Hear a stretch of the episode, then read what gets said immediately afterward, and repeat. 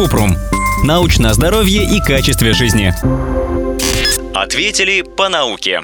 Что говорит наука об утреннем стакане воды? Многие пьют воду с медом, но правильно ли провоцировать резкий выброс инсулина натощак? Кратко. У ученых нет рекомендации о том, что нужно начинать день со стакана воды. Это дело вкуса. Можно пить чистую воду или добавить в нее лимон, мяту, ягоды. Если предпочитаете вкус меда, используйте его, но в умеренном количестве. В рамках здорового питания нужно считать количество углеводов в порции. Подробно. Пока не ясно, какие преимущества дает стакан воды натощак, и не доказано, что это полезно для здоровья. Это скорее просто утренняя привычка, и в ней нет особого смысла, если в течение дня человек пьет достаточно воды.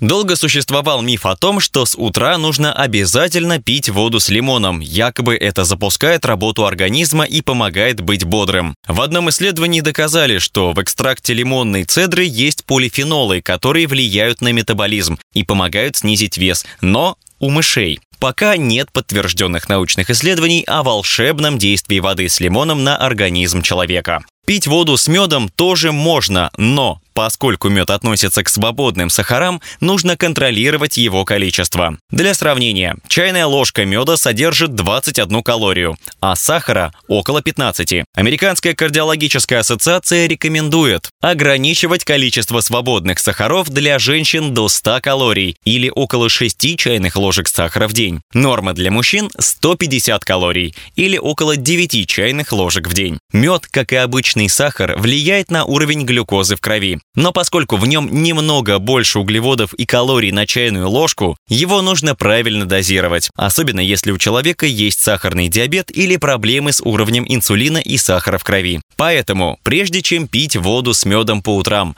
Пациенту с сахарным диабетом нужно проконсультироваться с диетологом.